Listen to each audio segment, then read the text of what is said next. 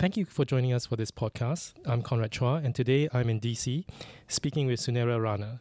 Sunera is an analyst with the World Bank in the Water and Sanitation Global Practice.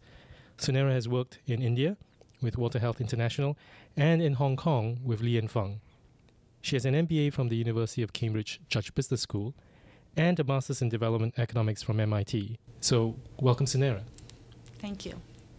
Sunera, you started your career in a global corporation before making a big switch to the not for profit sector.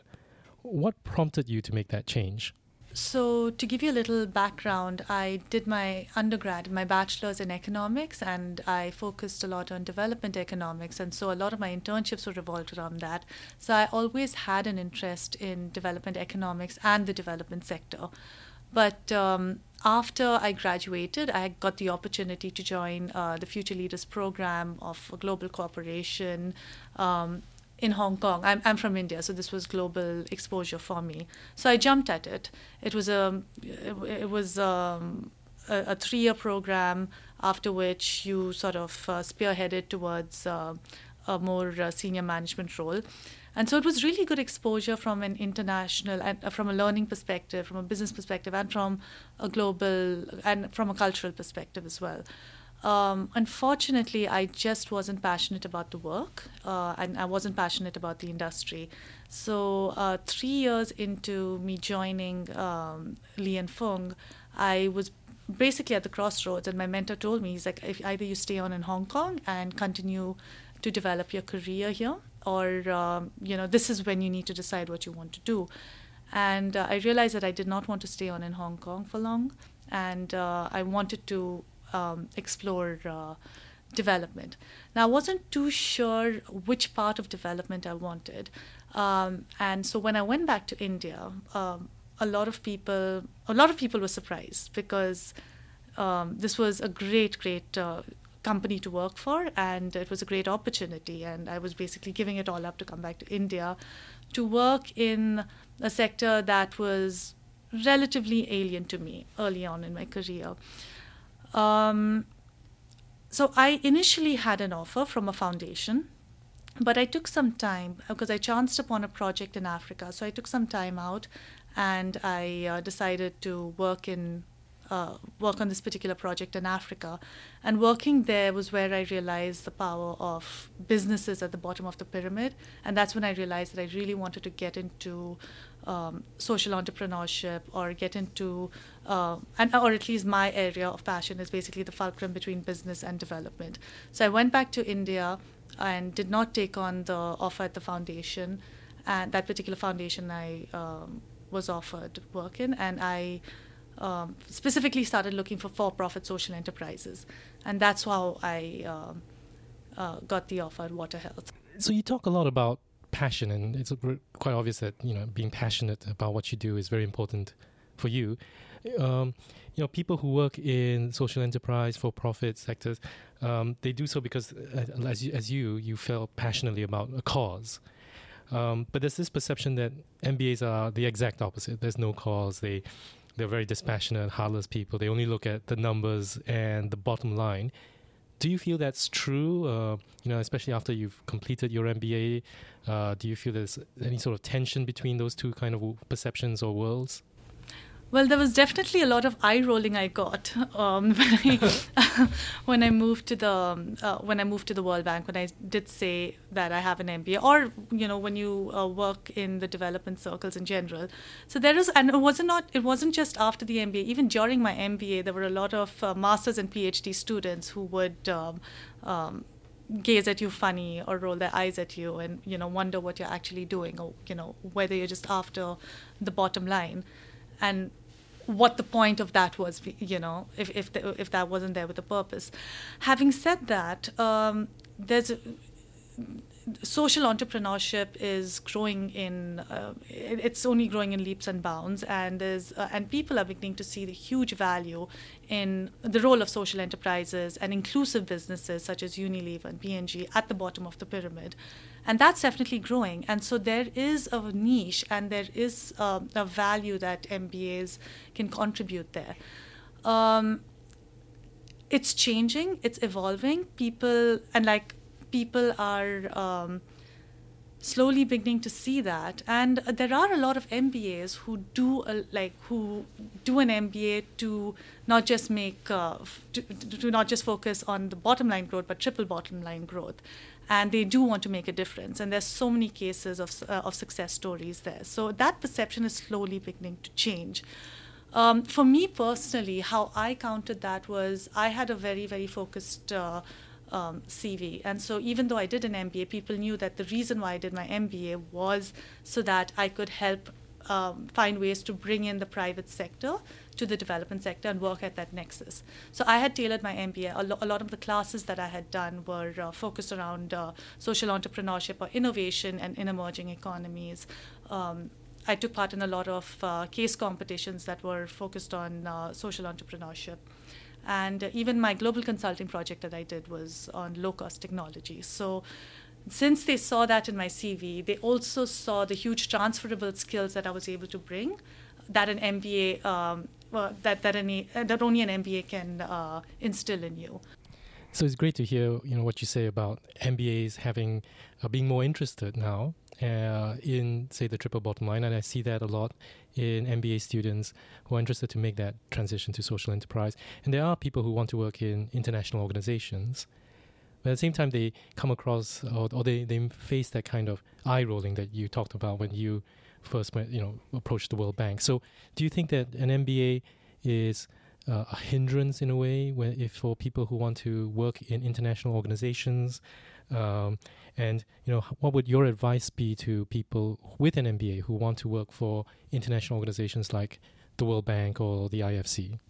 Depending on which part of um, an international organization you want to work for, that would uh, you know you need to sort of cater your um, your CV and you need to sort of build up your work experience as well as uh, your own MBA uh, to that end. So you ne- really need to know what you want to do.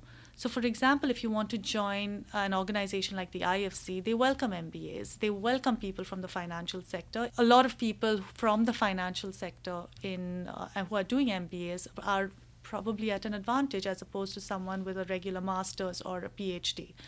Um, on the other hand, if you want to work at the World Bank, they value PhDs, they value specialized knowledge, they value people who've done a master's in policy or or economics or you know or even an even someone with an MSc in finance you know would be valued a lot because those are attached to very specialized knowledge. You need to write a thesis in a particular area of your interest and you're able to sort of position yourself in a way where you say look this is what my um, education is this is what my pri- pri- prior work experience is and you know, this is what my CV is, and so this is what I can bring to the table. And it's very, very deep and specialized as opposed to a general management degree. So, what I did was, for instance, I had um, prior work experience in the water sector and I had an MBA. And so I uh, tailored my MBA in such a way that, um, you know, people knew that I was very much focused on uh, social entrepreneurship.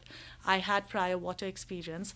So when I joined the World Bank, I leveraged that. But what was interesting was they also needed somebody with financial sector experience at the in the in my, in my very first job, uh, fresh out of the MBA, which I didn't have. I had zero financial sector experience, but the fact that I had an MBA helped me there because they said at least she has the development sector experience, which we can see, and her MBA will be able to help her uh, catch up quickly with the work that we have. So as a result, I was selected uh, uh, over a lot of people who had financial sector experience.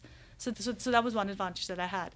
However, staying in the organization, I realized the, how much they valued specialized, uh, a specialized degree and sector knowledge. So I made sure that I stayed in the sector. I got a second degree, and uh, in the second degree, I um, my thesis was again in water and sanitation. And so now, when I move around with the World Bank, I've got the sector knowledge as well as the, the required uh, specialized knowledge. So the point is that my, my CV is now very much focused as a water and sanitation person. So now I don't necessarily need to do a PhD. If I choose to become an economist uh, at the World Bank, I would definitely need to do a PhD. So you need to see what you want to do um, and then tailor your CV accordingly. And that's, I think, one of the reasons that uh, MBA struggle because uh, they throw their hat in the ring, and and and they and, and that's what happened to me with the UN. I just like put in my CV, and it was such a general CV that they didn't really know what to fit me in. So Sunera, you did uh, an MBA at Cambridge, and then you went across the pond to the other Cambridge to do uh, a master's in development economics. So, how did did you use any of the learnings uh, from the MBA to your master's thesis, and did all of that that combination help you in terms of getting into the World Bank?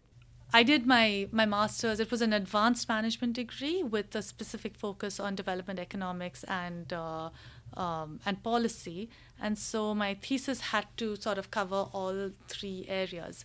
And uh, the thesis that I did at MIT was the role of uh, the private sector in bringing sanitation solutions to the poor in India. And so while MIT provided me with that platform to build up my specialized knowledge, which was very, very uh, valued at the World Bank, in fact, my thesis was a research piece for the World Bank. Um, what I brought uh, to the thesis was um, a value chain analysis to the sanitation sector. That, the framework that I developed, the ultimate framework that I developed, and the entire value chain analysis that I underwent was completely um, lessons that I learned from my strategy class in Cambridge. In fact, I in my thesis, I acknowledged my strategy professor in Cambridge for all the teachings that she had because that, that was basically my value add there. And uh, the World Bank actually looked at my paper and uh, just absolutely um, wanted me to continue working and apply, and they wanted me to apply this in other sectors. And it was simply because of that value chain analysis, which had not been done earlier because people had not necessarily looked at it earlier because there are relatively fewer MBAs there. So the learnings that, so while um, MIT helped me transition back into the World Bank in DC, the thesis that helped me were basically learnings that I completely lifted off at uh, the Judge Business School. Well, that's great. I'll definitely make it a point to uh, tell Allegra this when I get back.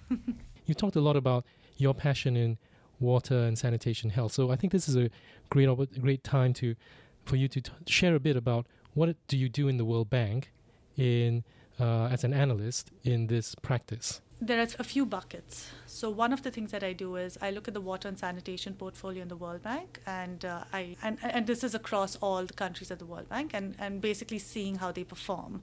So I'm you know going to looking at different countries such as Nigeria or India or Indonesia, and basically taking a global snapshot and seeing how. Um, the World Bank is performing in those countries, as well as how the countries themselves are performing, and then determining the way forward uh, to e- and providing a list of recommendations on how we can work better with the country governments and how the country, what the country governments could uh, do better. That's one part of it. The other part is we. I'm trying to um, uh, trying to figure out the role that the private sector can play in uh, bringing water and sanitation solutions to the poor. Now, this is something that's already been. It, it's an ongoing thing because uh, public-private partnerships um, exist everywhere. But uh, at the same time, the private sector is such a broad term. There's domestic, there's a domestic private sector, there's the international private sector, and then you've got your NGOs and community organizations and social enterprises, and they're in different parts of the value chain. So uh, what I'm trying to do is just uh, is basically categorize them into different typologies, see where they fit in, and then basically see how, depending on what the enabling environment is with the government, see how we could. Um, better um, work with them to bring these solutions to the last mile. What is, um, say, one of the most exciting projects that you see in this space? You know, whether it's in uh, Nigeria, India, or any of the other countries that you mentioned. Uh, the sustainable development goals have kicked in and these are very very uh, ambitious goals that have been uh, set up by the un so as a result so uh, coming to water and sanitation um, it requires it's put the countries further back uh, from where they were and it's put them at a new baseline and they need to now figure out how they can achieve these sustainable development goals uh, by the year 2030 what the world bank has been doing all this time is um, basically investing in big ticket items like piped water systems uh, in different countries and figuring how to bring piped water solutions to um, the last mile um, but this requires these require very long lead times and huge amounts of money. And so they what they've been doing all this time is they've been pumping um, money into uh, these governments. However, having said that, a country like Nigeria has um, because of growing urbanization, while on one hand, international organizations have been pumping in money into the urban sector, for instance, piped water supply has still reduced from 30% in the 90s to 3%, you know, because of growing urbanization, among other reasons.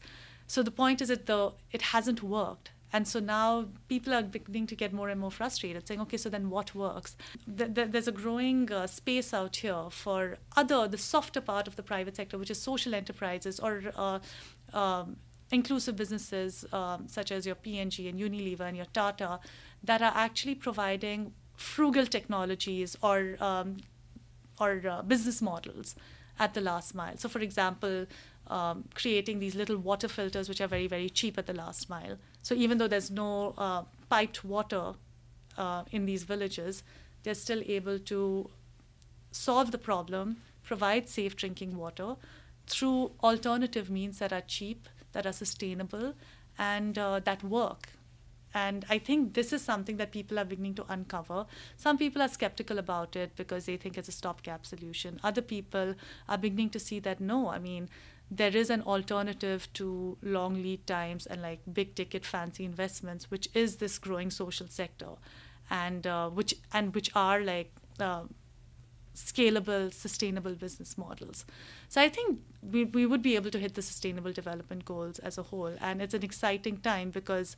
It's, it's at a nascent stage right now. So, exploring how this turns out is what I feel is pretty exciting, especially for someone like me who's right at that nexus between um, the private sector and development. So, Sunera, you've been on both sides. You you work now in the World Bank, which is a large organization, as you say, um, very very used to big ticket, long lead time item, um, projects.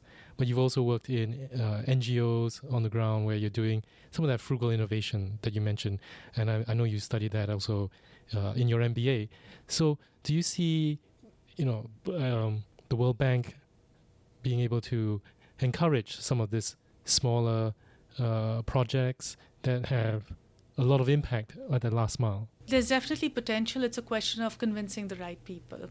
Um, I am currently working on that project, and um, there's definitely a lot of uh, potential, but it hasn't been tapped yet. All right. Well, thanks very much, Nera. That's been really exciting to first learn about your career, what what's driven you, also how international organizations uh, look at MBAs, how MBAs can position themselves to work in international organizations, and of course, to learn more about the work that you're doing, that the World Bank is doing for global water and sanitation. So, thank you very much, Sunera. You're most welcome. Thank you so much, Conrad.